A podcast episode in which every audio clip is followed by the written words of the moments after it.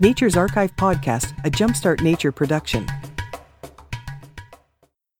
Are you ready for an in-depth look at the challenges and solutions of wildlife connectivity? The Yellowstone to Yukon Conservation Initiative, or Y2Y, is working on a grand scale to connect and protect habitats from Yellowstone to the Yukon for the benefit of both people and nature. Today we're joined by Kelly Zenkiewicz, Senior Communications and Digital Engagement Manager at Y2Y. We delve into the unique challenges of both the region and the scale of Y2Y's vision.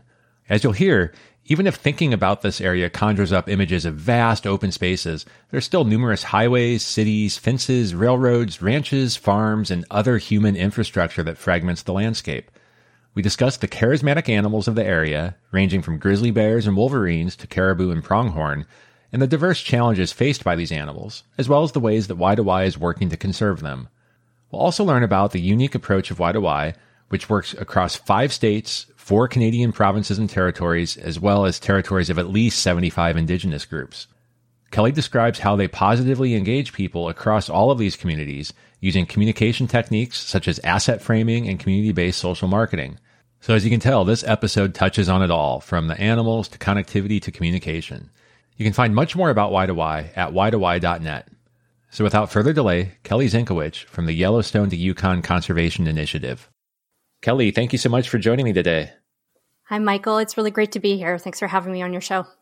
So just as a little context, I first heard about Yellowstone to Yukon at a nature connectivity seminar, probably, I don't know how many months ago that was. And I was so impressed at the audacity, the scale of what it is that you're trying to do, that I knew that I had to have you and your organization on the podcast. So that day has come, and we can figure out how you manage that kind of scale. Yeah, we're often called big and bold, so I'm happy to hear that made an impact with you, Michael, and happy to hear it was on connectivity. That's something that we really spend a lot of our time working on at Y2Y. Yeah, and that's something that I'm happy to see is getting more traction in the nature community, in the press, and it's something that has been so overlooked, but so much data now, and we'll hopefully get into some of that today as to why this is so important. And speaking of big and bold, when I heard Y2Y, of course, my brain started thinking, how could I top that? Just facetiously, not in reality. And I was like, what about BC to BC? Baja, California to British Columbia, like that might come close. Yeah, there's actually Baja to Bering, which is a really great movement, a B to B. There's an A to A. There's one in Australia I can't remember the acronym for right now. It's gathering steam as an acronym, but also as a spatial idea, I think, which is great. Yeah, Baja to Bering is even much bigger than BC to BC. Okay, tell me a bit about what Y2Y is and what is the mission and vision? Sure, it's right in the name, right? So Yellowstone to Yukon Conservation Initiative champions connectivity and conservation. And we inspire solutions that benefit both people and wildlife. So we're basically a joint Canada-US not-for-profit organization that connects and protects wildlife habitat so people and nature thrive, from Yellowstone National Park in that ecosystem all the way up to Yukon Territory in Canada. And it's the only organization dedicated to securing the long-term ecological health of the entire region. And our vision is of an interconnected system of wildlands and waters, harmonizing the needs of people with those of nature. When I was looking at your website and looking at the maps that you have of the territory that's covered, I think I saw that it's roughly the size of Texas, but a little bit more elongated. Can you tell me a bit about what that territory looks like from a habitat or biome perspective or population perspective?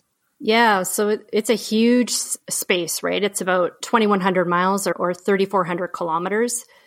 And it's a huge range of ecosystems and biomes and what that looks like on the ground. Thinking of further up north, there's the Great Boreal Forest, and then working your way down along the spine of the Rockies, all of what that encompasses.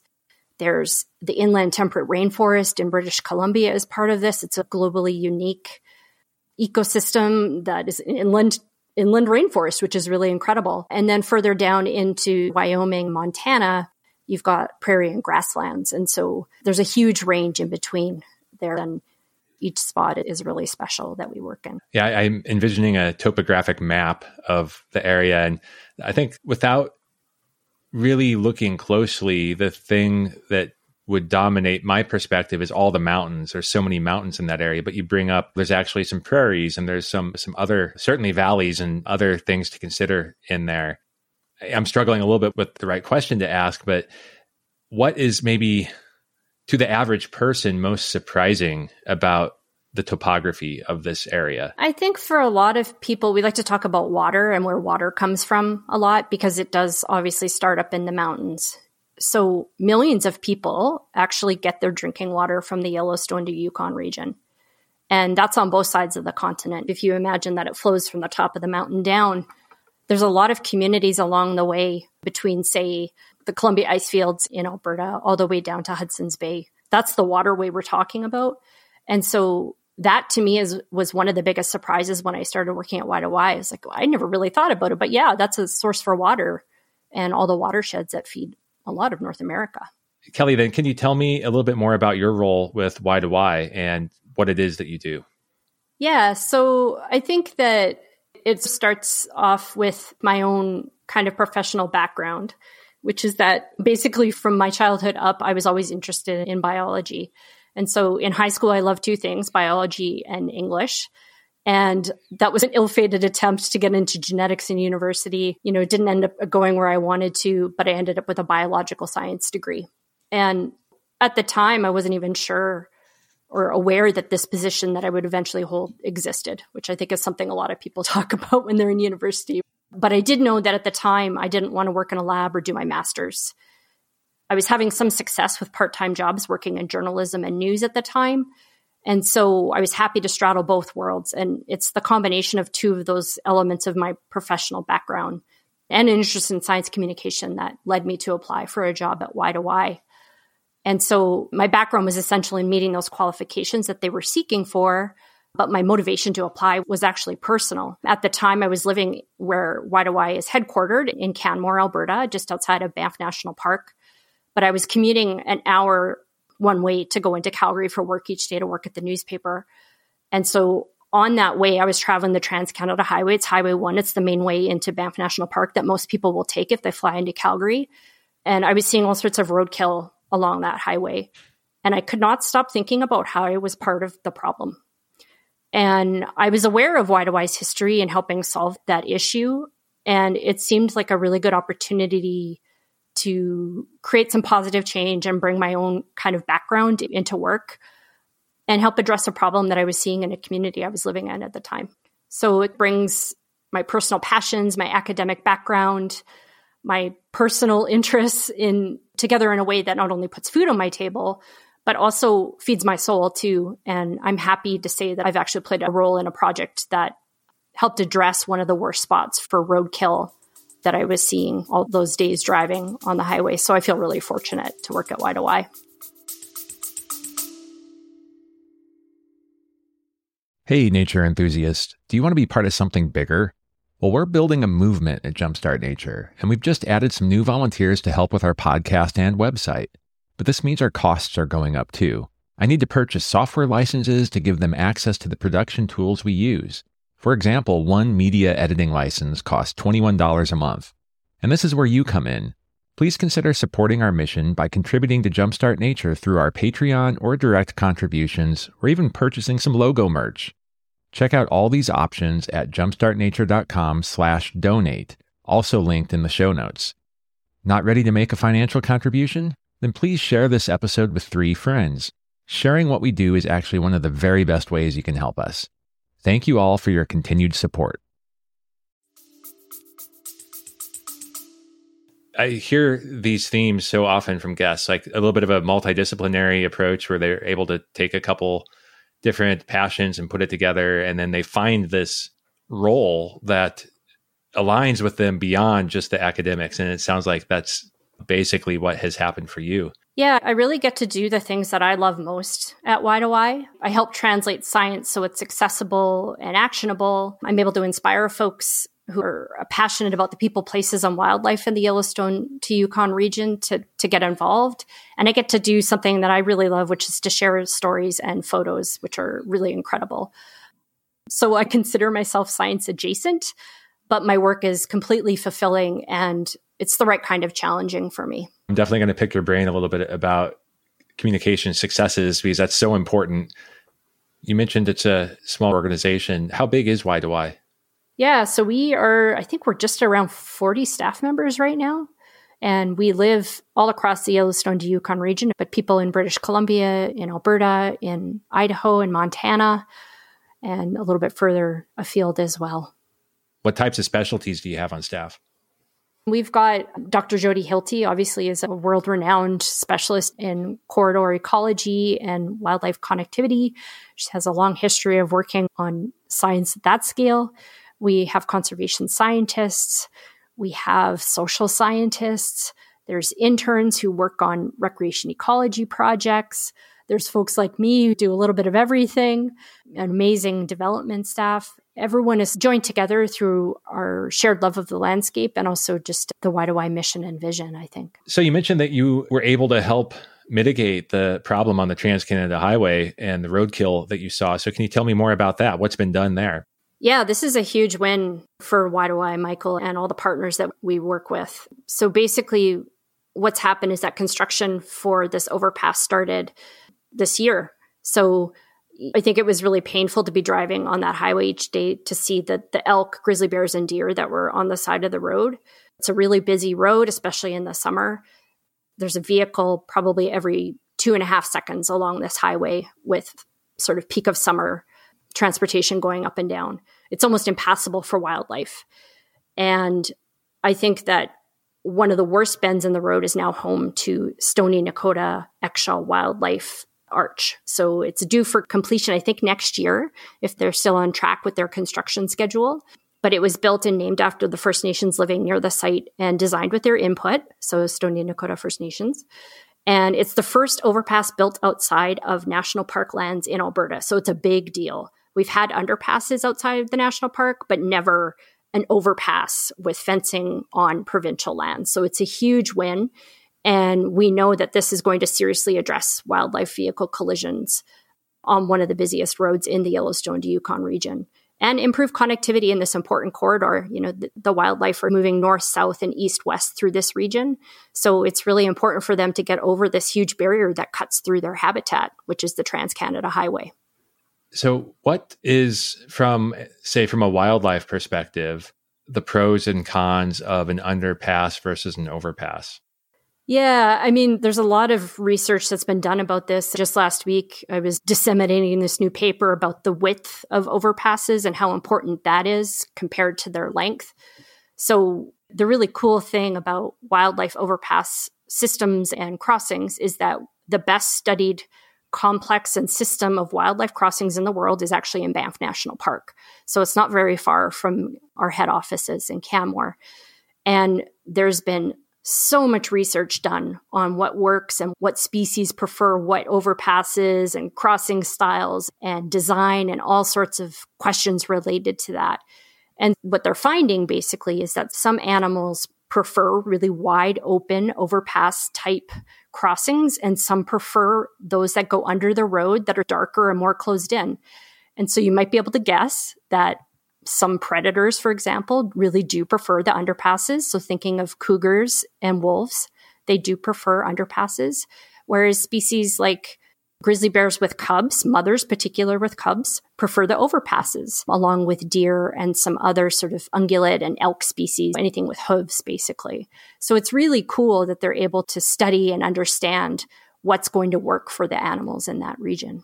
And that's so interesting, too, because you can intuitively make those guesses that an ungulate's going to want to have good line of sight and see a predator approaching, and they're not going to want to go through this dark underpass. That would be very scary for them.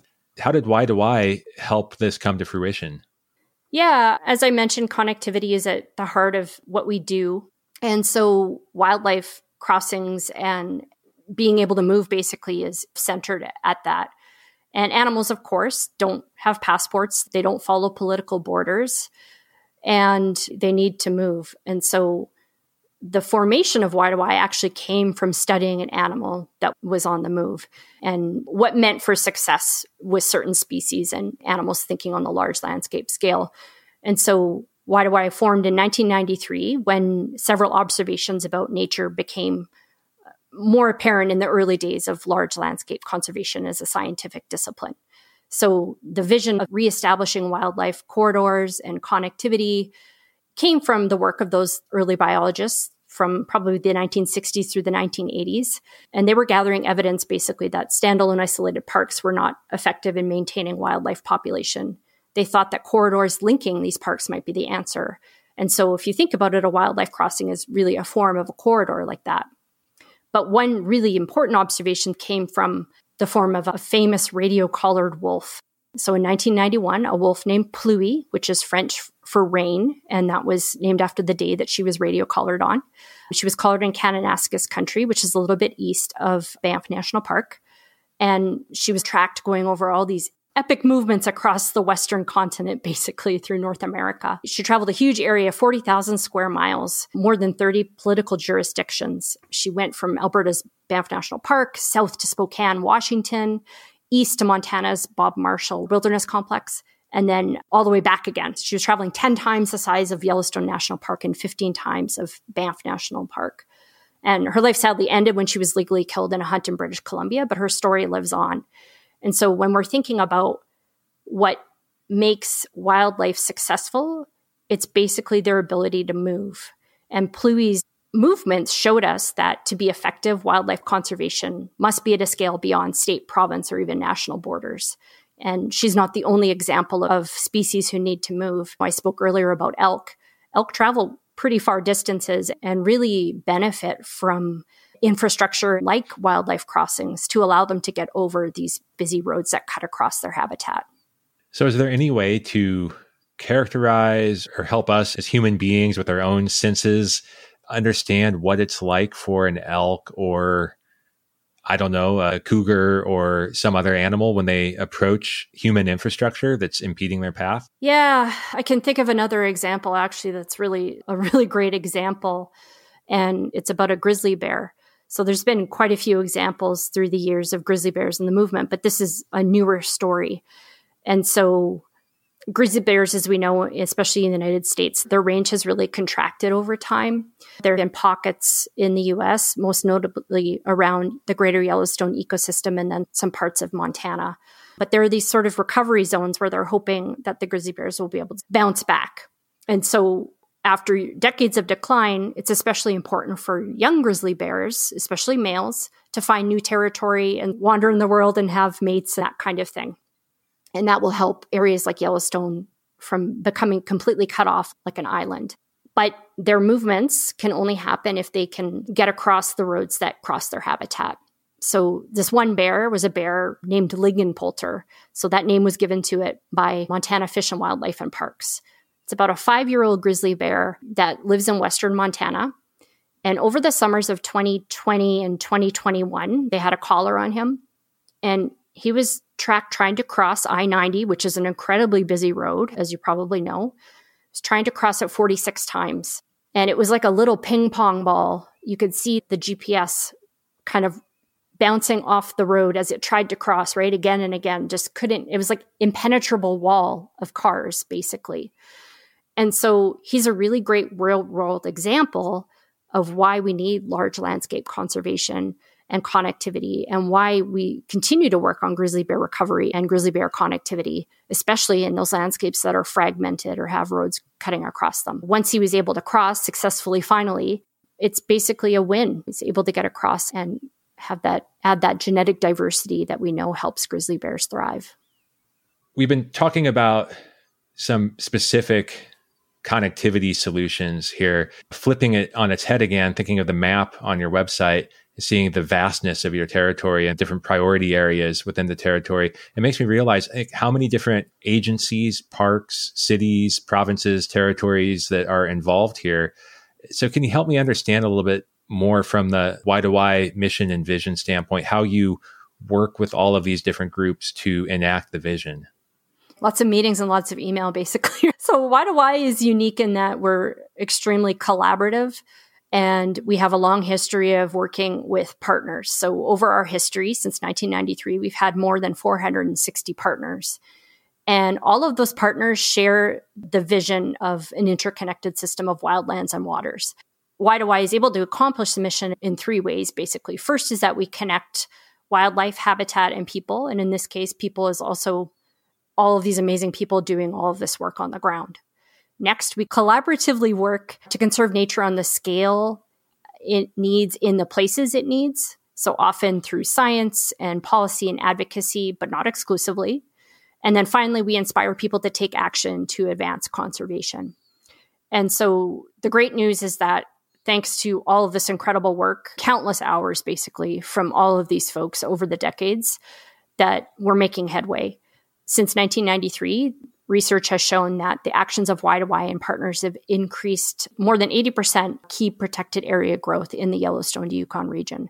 So that's having a real effect on connectivity and crossings and all these things that we've been talking about so far. So it sounds like then you have an ecosystem of groups that you work with on a frequent basis. And I'm just going to guess that sometimes they reach out to you for assistance and sometimes you reach out to them for assistance. Is that accurate?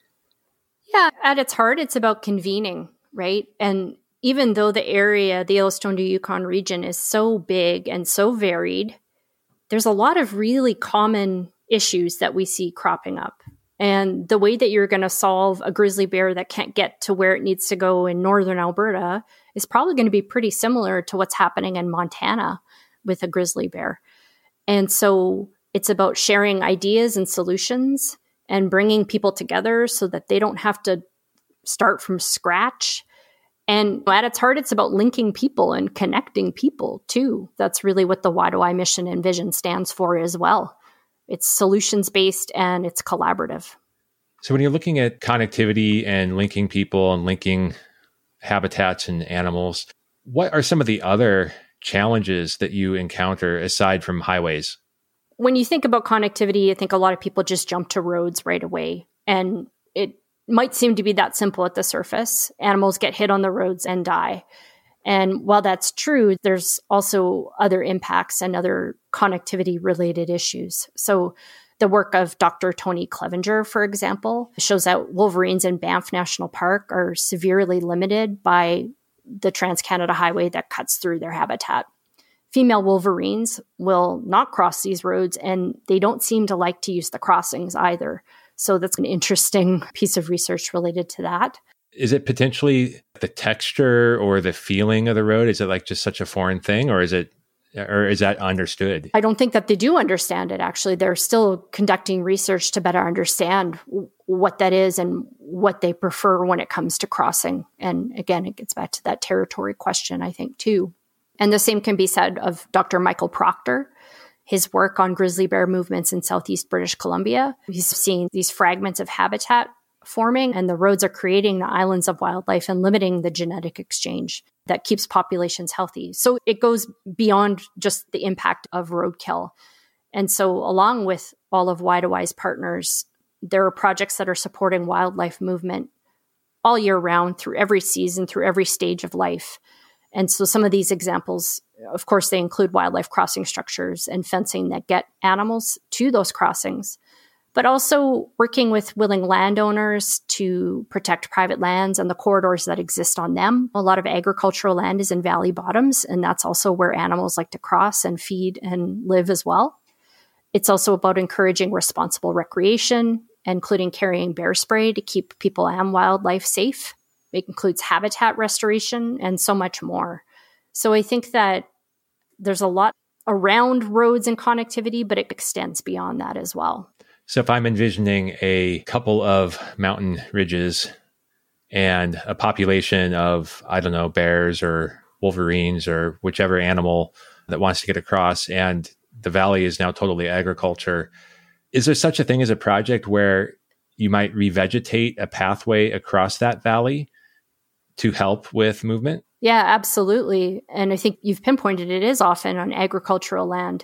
And there's a few ways that trouble can pop up. So one is like habitat restoration in the valley bottoms to allow for that. But it also includes things like fences that can affect movement and the way that food and other attractants can get a bear food conditioned and into trouble really quickly. So there's actually quite a few ranchers and private landowners who are invested in this issue. They want to see wildlife thrive. And so they're working on building fences that are more accessible for wildlife. For example, pronghorn, they can't jump fences. I don't know if you know this or not. You would think they could. Yeah. So actually really poor jumpers. And they need to have a fence that they can shimmy under, basically. And so instead of a 4 or even 5-strand barbed wire fence, ranchers are switching to 3-strand fences, or they're choosing to make that bottom wire smooth so that the animals can get underneath. Or they're researching and getting funding for tools that basically in science speak allow them to put in coexistence measures. So that includes an electric fence, for example, to keep a bear or another form of wildlife away from their chicken coop or their carcass pile or their beehives to basically keep the animals moving. So there's actually quite a few barriers and issues that can happen in a valley bottom that would stop animal movement from occurring. And it's not just about the habitat, it's about the other things that are happening there too. Yeah, that makes sense. And you think about the diversity, the biodiversity that exists in regions like that and how every animal is going to have some varying requirements to be able to move freely within the zone. It's a challenging problem. And it begs the question, how do you measure success with such a vast mission? Is it like on a project by project basis, or do you have other ways that you're looking at like, yeah, we're trending in the right direction? Yeah, and conservation work, as you probably know, and your listeners know, is extremely incremental. It can take a very long time for changes to happen. I think we're all thrilled recently with the agreement that came out of COP15 in terms of biodiversity protection, but it took years to get there. And so we're often talking on a much larger scale when we talk about impacts. It's not to say we're not excited when a construction on a new crossing happens or they put up new fencing to keep wildlife safe, but often it's on a much bigger scale. Wide-to-wide's impact can most often be seen on the growth of protected areas in the region, I think. A paper in Conservation Science and Practice used 5 conservation metrics to evaluate the Wide-to-wide mission progress over a 25-year period, and they found that it resulted in more than an 80% increase in key protected area growth. And so that obviously has an immediate impact, but the research also found that there were changes to grizzly bear range. So there was an expansion of ranges in the U.S. portion of the Yellowstone to Yukon region. Private land conservation in the region had also grown substantially. And there were now at least 117 wildlife crossings in the Yellowstone to Yukon region, making it the region with the highest concentration of such crossings in the world, which were making not only the landscape more connected, but roads safer for people and for animals. Those are those broad, big strokes that we're talking about. But it's always exciting to get the smaller elements as well. The wins that happen when, for example, a community decides to bring in bear-resistant garbage bins. That makes a huge impact for wildlife and people in a region. And so we're out there very excited about the big wins that take a long time to get there, but also the smaller ones that also have an immediate impact. Those are important too. Yeah, it reminds me of, in a way, a little bit of a corollary to a crossing or a linkage, and that's the concept of an ecological trap and talking about bear-resistant trash containers and some things like that. That's obviously a critical component that I think gets overlooked a lot too. Do you have specific species, specific plants that you manage for or that you're tracking at the moment? Yeah, I mean, I think for us, we're seen as a grizzly bear organization. That's not the only species we work on, but you and listeners may be aware of the concept of an umbrella species, and that's definitely where the grizzly bear lies, right? So we use the grizzly bear species as an indicator for how everyone else is doing in the ecosystem. Basically, the concept is if grizzly bears are doing well, then 80% of other species sharing the same habitat are also probably going to be doing well as well. So that's one example. But there are also other species. We had the Bees to Bears Restoration Project in North Idaho. There's this area called the Boundary Creek Wildlife Management Unit, and they used 5 species as their indicators for success there. So it was a grizzly bear, and then it was 2 types of native bees, and it also included a certain kind of slug. So it's not just the big, beautiful bears that everyone imagines. It's also what I think are really amazing, the smaller sort of insects. That's where my heart goes to when I'm thinking about restoration and species. So bees, obviously native pollinators, are hugely important. Well, that makes a lot of sense. And I can imagine then a situation where if you're seeing that the grizzly bears aren't doing well and you have biologists from different organizations looking into why that is, you might find out that, oh, it's because, you know, some specific food source is in decline. And that food source is in decline because their habitat is in decline, and you get to the root cause and start to address that. Is that kind of how this process works? Yeah, that's exactly right. And I think we can't talk about this without talking about climate change, right? And the impacts that you're seeing. And so we know obviously that things are changing. We just don't know exactly how. And it's about creating space and flexibility for the future. And especially when it comes to access for food and mates, what's it going to look like 5, 10, 25 years down the road? And so by providing options for wildlife to move and to thrive, you can help future-proof conservation and wildlife movement. And if we want to talk about another really cool species, it's mountain caribou. So something that makes them unique from other species in the winter is that instead of coming down from the mountains, they go up into the alpine in the cold winter. So they go to where the snow is deeper and the temperatures are colder, not only to avoid predators, but also to get food. Because the snowpack is higher at higher altitudes, it allows caribou with their big floating hooves to go across the snow and eat off of the trees that they normally wouldn't be able to reach. So if the snow isn't high, they can't get their food. And so I think that's a really interesting sort of touch point for how an ecosystem is doing and how it's really operating for all the species who are there, the trees, the lichen, the caribou, the wolverines, everything that lives there. That's amazing to think about the balance, and not just the balance of the caribou having to kind of balance on the snow with those giant snowshoe-like feet, but then lichen is not something you think about as a food source. And lichen itself is also sensitive to climate change and air quality and so many other things. So yeah, it's such a great example of the balance that's required. Yeah, one of my favorite quotes about caribou and their sort of junk food habit comes from Dr. Mark Hebblewhite, who studied them for a long time. And he says it's the equivalent of Gatorade and junk food for caribou. That's what lichen is, because it's so light in calories and just so empty. But that's what they do to survive, right? To get through those long winters. I can't imagine. I'm sure I could look this up, or perhaps how much lichen an animal that big has to eat to survive a winter up there. Yeah, I don't know the number for that actually, but it is an obscene amount. And I know that often in maternity pens where they bring the mountain caribou right now to keep them protected during calving season, there are people out hand gathering the lichen to bring to them. So there's at least 2 groups that I can think of in British Columbia, for example, where they go out and they hand gather the lichen and they bring it to them. And it's a community project, right? There's Indigenous communities who gather in the spring to do this, to bring them the food that they need. And it's like pandas, right? Like they're so picky in what they eat.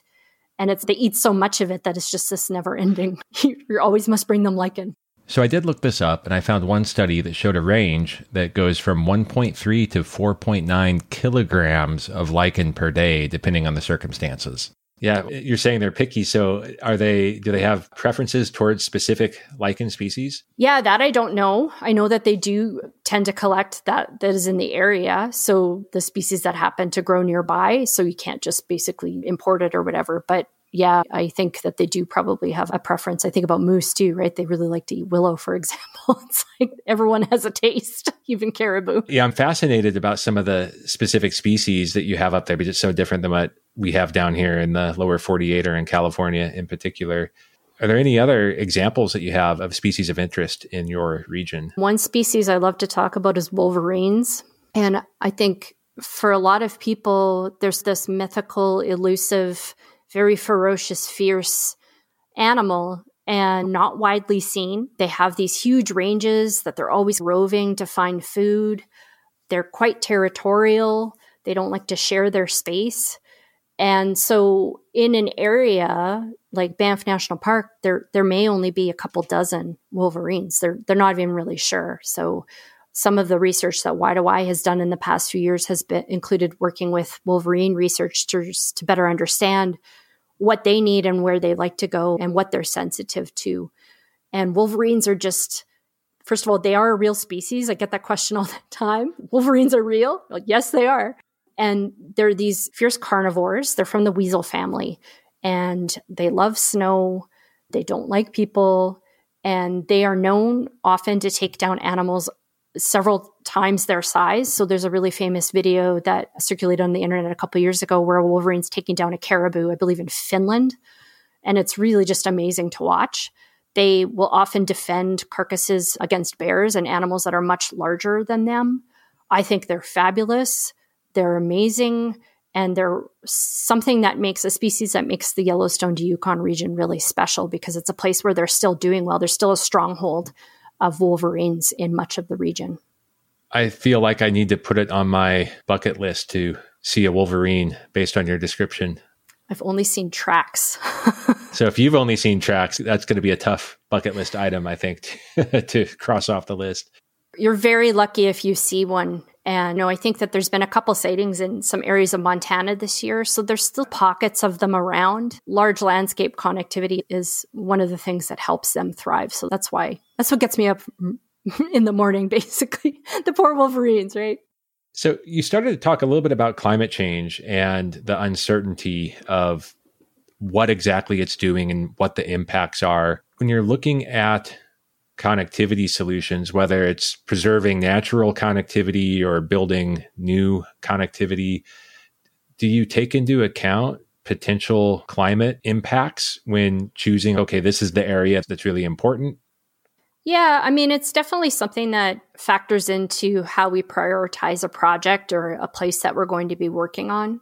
And it's only starting to show up now in research in terms of what impacts it can have in terms of where food is growing for some animals. So, for example, I read a study a couple of years ago about how buffalo berries, which is a really key food source for grizzly bears in the Rocky Mountains, how the growing season was changing. And that was in turn affecting how grizzly bears were fattening up for their winters. And so that's one example of what that could look like, but also can impact water availability, fires, all sorts of tide impacts that can judge how we engage on a project or not. But I think that when we're looking at areas, it's often multiple issues. So, for example, how climate change might affect a valley, but also if there's a lot of people who are wanting to move to that area and there's a private landowner who's looking to build a development or something like that, right? What are the opportunities to help address multiple issues at once? So it's not usually just one thing, it's a couple together. Yeah, so many variables to consider. That's quite the challenge to put it all together. So it comes back to resilience, having multiple ways, multiple paths. Yeah, that's exactly right. I think we're not really sure what wildlife's needs are going to be in the future. But again, to go back to the future-proofing concept, right? If we provide a big enough area to allow them to do that, then maybe we'll give them a fighting chance to be able to do better. And that doesn't just extend to wildlife species. It's for plants and fish and birds too. Their patterns are changing and their needs are changing too. And so just allowing a bit of a stretchable buffer zone to allow them to go where they need to is really important, because things are not probably going to be the same now or as they have been for the last few decades as they will in the future. One thing that I've really been interested in, again, another topic where there's been a lot of emerging research and evidence and maybe some new approaches coming to light, and no pun intended, but that's light pollution and then also sound pollution, which can form barriers that maybe to us as humans, we don't really consider, but certain animals may be very sensitive to. Is this something that's on your radar? Yeah, I know we're generally aware of it.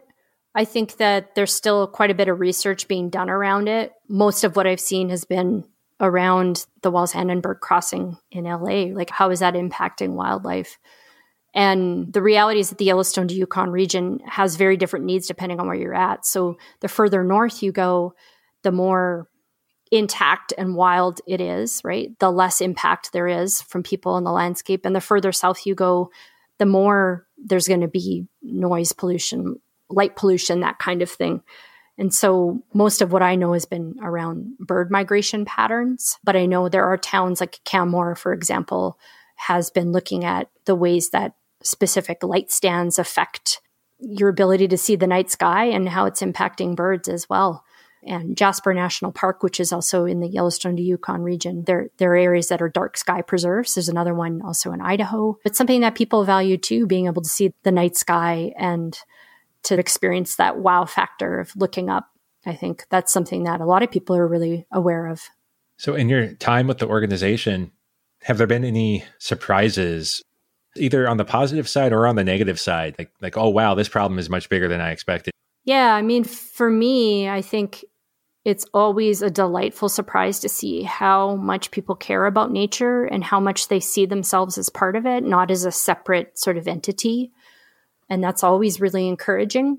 And to add that analytical element to it, because that's where I always want to go to through polling and just watching what people take action on.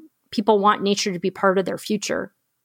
And so a serious ray of hope that has been growing in interest recently is working with Indigenous leaders on conservation around the world. And to back it up, there's also growing action and funding, which is really an important element for making those, that kind of, we want to do this, turn into, we're going to do this, to, we have done this. And so it was a major part of the Global Deal for Nature, obviously at the UN Biodiversity Conference, COP15, working with Indigenous nations and communities was a really important part of making change in the conservation world. And as we look ahead, Y2Y has and will continue to work with Indigenous groups. And the Y2Y movement has worked with Indigenous communities since the start and is collaborating with them now on several new Indigenous-led protected areas in the Yellowstone to Yukon region. And so these additions are either led or co-managed with Indigenous governments. And for me, that's a really important part of the work that I do and the only way that I think conservation can really proceed, honestly. So that's my optimism and my surprise and moment of delight. Yeah, there's centuries of knowledge in the wisdom of the people who lived on the land and still live on that land. It's always eye-opening to me.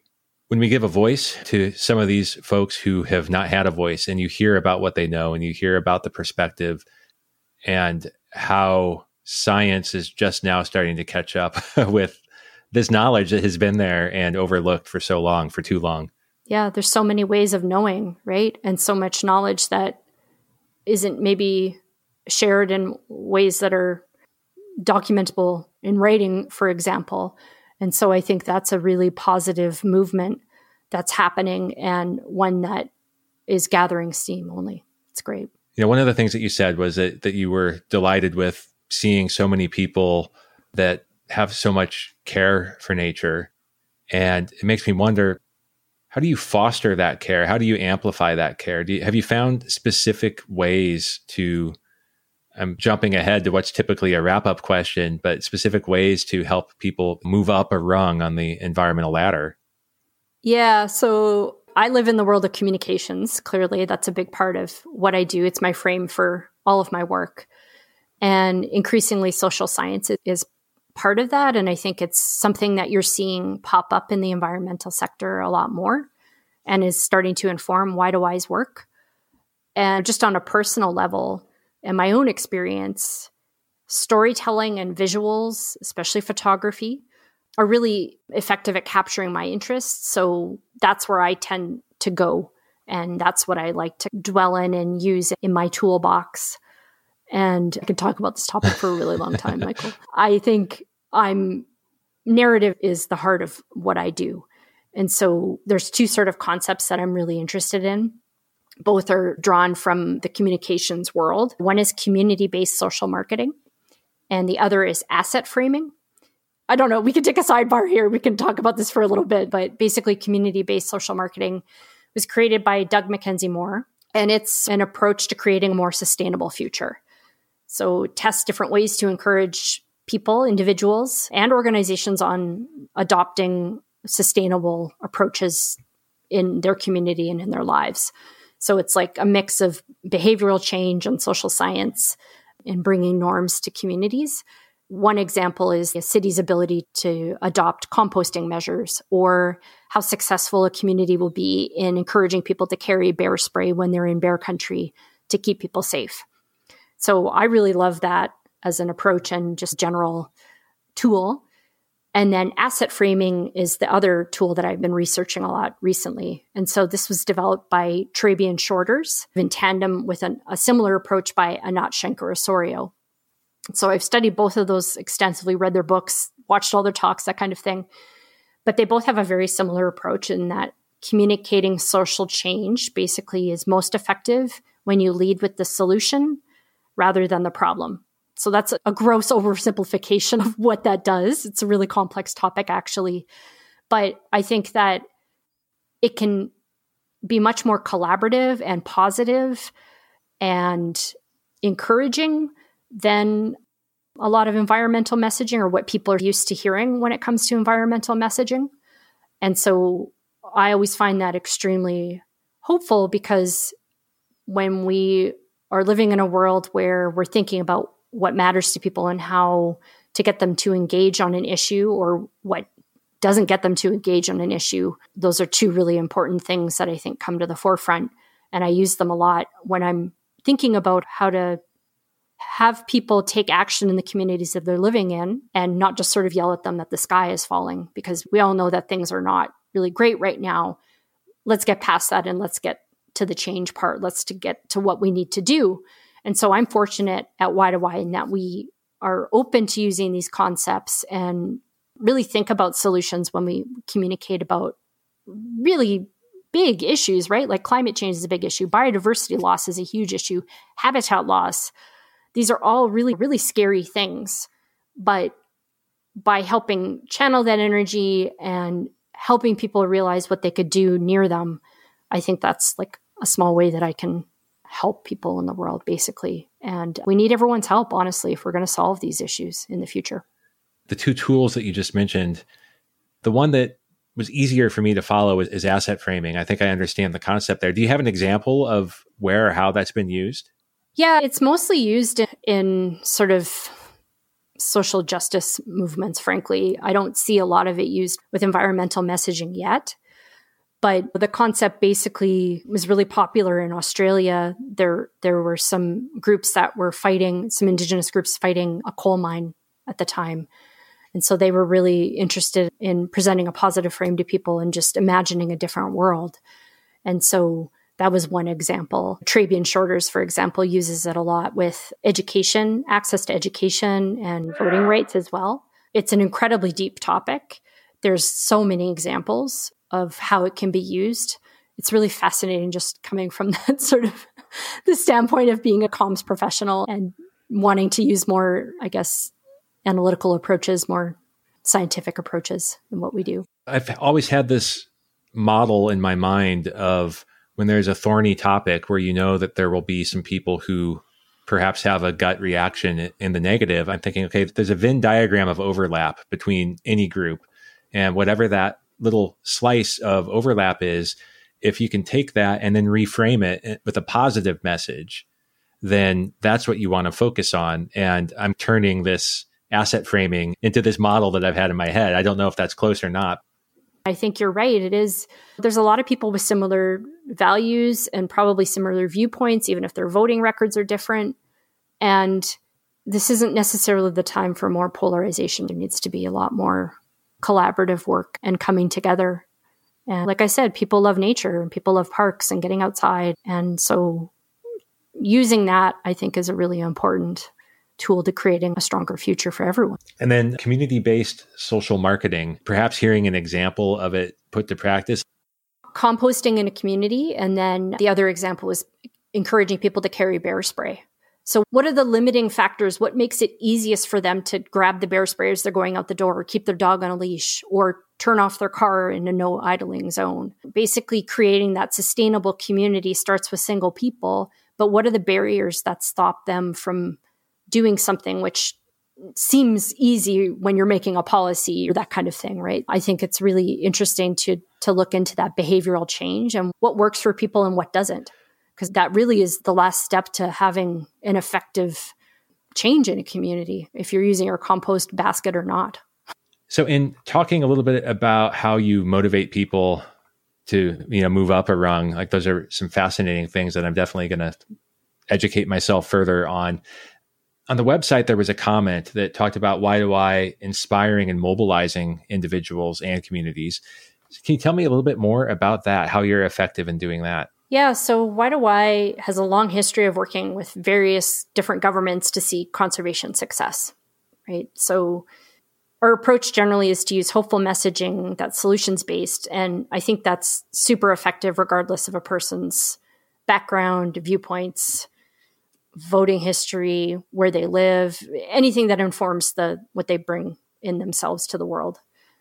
And at the heart of it is that people love nature in all kinds of ways. And so connecting with what nature means to them is a way to engage them.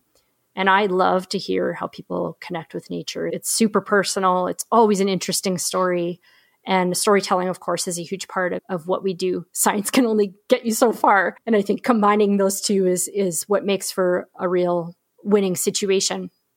And it's different for everyone. And so for me, as a hunter, when I go out every November into the prairies and cutlines of Alberta, looking for deer and for moose, it's a way for me to connect with nature in a way I don't throughout the year. And for my dad, who until he was 63 had never hiked in a national park in his life, it was getting out to bring him to Moraine Lake and Sentinel Pass in Banff National Park to see that with his own eyes on his own 2 feet. That was an incredible moment for him. And I think he immediately finally understood what I did at Y2Y and why it was so important to do the work we were doing.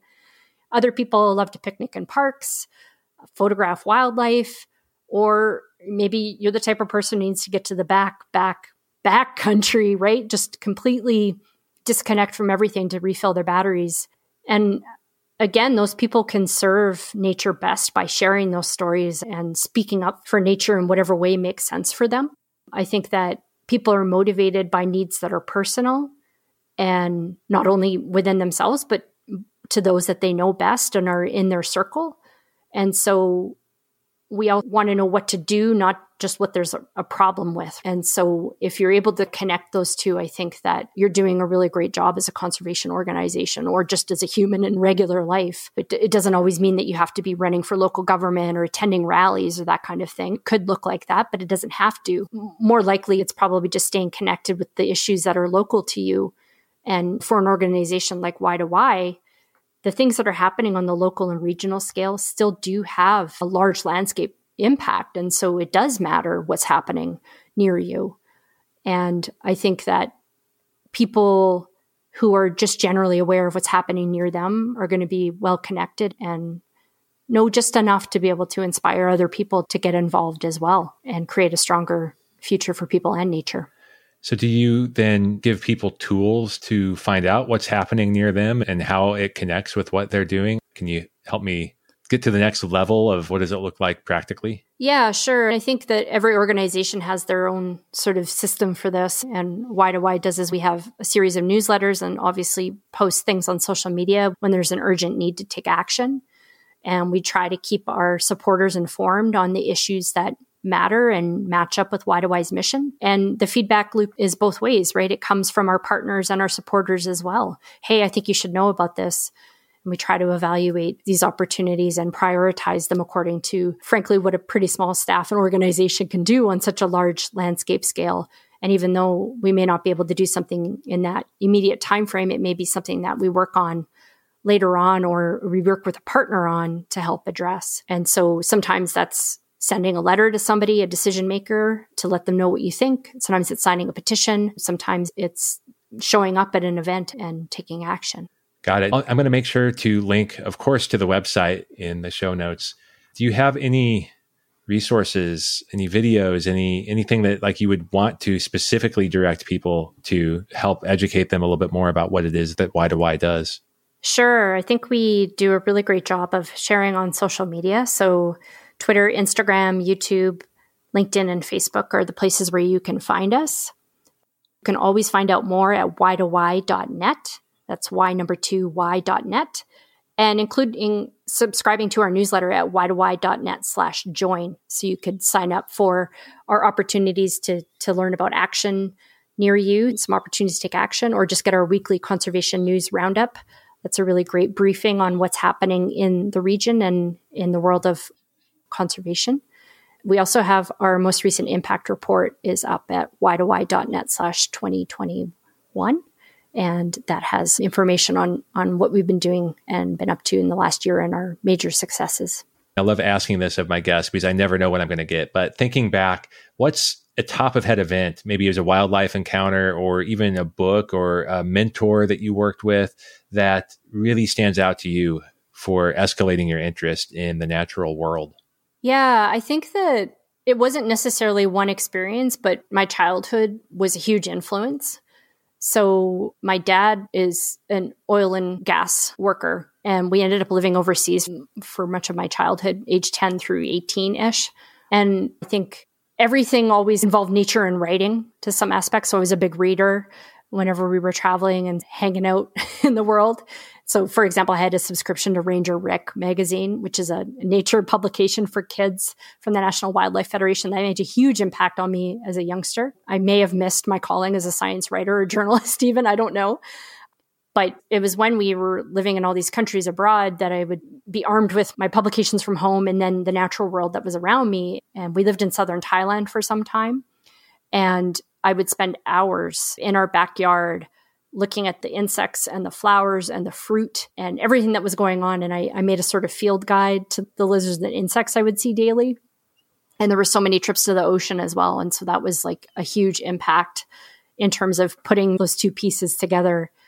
And, you know, obviously I've had a lot of really amazing moments in nature as well. Just this past summer, I went on a hiking trip in the Tonquin Valley of Jasper National Park. And it's home to the Tonquin herd of caribou who actually aren't doing that well. And it was the middle of a heat wave and we had crested this hill and you could see a dot on the far ridge line.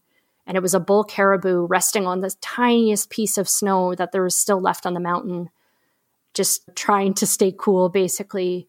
And that was just such a sobering moment. And I think for me, unlike a lot of my colleagues at Y2Y, I don't have a history of camping and doing outdoors backcountry type stuff. I didn't really go camping or hiking until I was well into my 20s, but I've kind of learned to do them and become better at them. And that's provided a lot of really amazing experiences in the natural world as well. If I were to see a caribou laying on a little bit of snow, it could either be very sad or it could be motivating. And how do you react to seeing something like that? Yeah, I mean, it was definitely emotional for me at the time.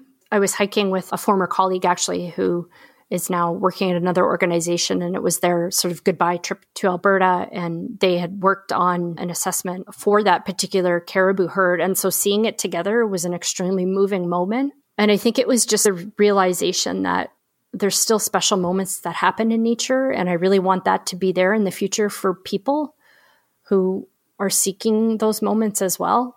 And if I can play my small part for people to help conserve and protect nature, I think that's a really important part of what we can do as a conservation organization. And so it was a special moment I immediately wanted to share, I think. Well, back to the narrative, the storytelling. That's a powerful story. Tonquin is beautiful. I highly recommend everyone go, except for the bugs in the mud. But it's amazing to see the hoof prints. Again, going back to the caribou hooves, like to see their prints in the mud was just so incredible because they don't look like anything, any other tracking that you can see from a species in the wild. They're quite distinct and unique. Well, I'm sad to say that somehow I missed signing up for your newsletter. So I'm going to make sure that I do that, and I'll keep track of what you're up to and make sure to pass it along to my listeners when there are interesting things. Kelly, I want to thank you so much for spending all of this time today talking about this immense vision that you have with Y2Y and the team and helping us start to understand it and the science and the stories and the communication that go along with it. So thank you. Thank you for sharing your platform with us and for doing what you do. I think it's incredibly enlightening and amazing to be able to shed some light on all these other people who are doing incredible work in the world of conservation and wildlife science and all the amazing guests that you have on your show. So I really appreciate you making time for me and for Y2Y as well. Thank you. Before wrapping up, thank you to Emily Smith for help with editing this week. Thank you to the Patreon patrons for your continued support and everyone who has left ratings and reviews of the podcast. Thanks for sticking through the entire episode. If you made it this far, I hope that it means that you enjoyed it. If so, please spread the word and share this episode with 3 friends or groups that you think would enjoy it too. As for today's episode, let me know. Did I miss anything? Was there a topic I should have covered? Let me know at podcast@jumpstartnature.com or DM me on any of my social accounts. I'll do my best to answer your questions. You can find me at Nature's Archive, one word, on Instagram, Facebook, and Twitter. I also share photography, nature stories, and much more on those accounts, so you can follow just to stay in touch, too. And despite being called crazy by numerous friends and colleagues, last year I left my tech career behind to start Jumpstart Nature, which Nature's Archive is now part of. For the sake of myself, my family, and the planet, I need to make this work, so please also consider becoming a patron at patreon.com/jumpstartnature. I offer some exclusive content and perks, and you can start donations as low as $4 a month. Lastly, please also check out our latest creation. It's the Jumpstart Nature podcast. We just completed our pilot season, where each episode reveals an unseen, surprising, or misunderstood nature topic with the help of experts and our host, Griff Griffith. It's entertaining and inspiring, and even reached number 3 on the Apple Nature podcast charts. There's much more on our roadmap, but we need your support, so check out jumpstartnature.com for more details. Thank you.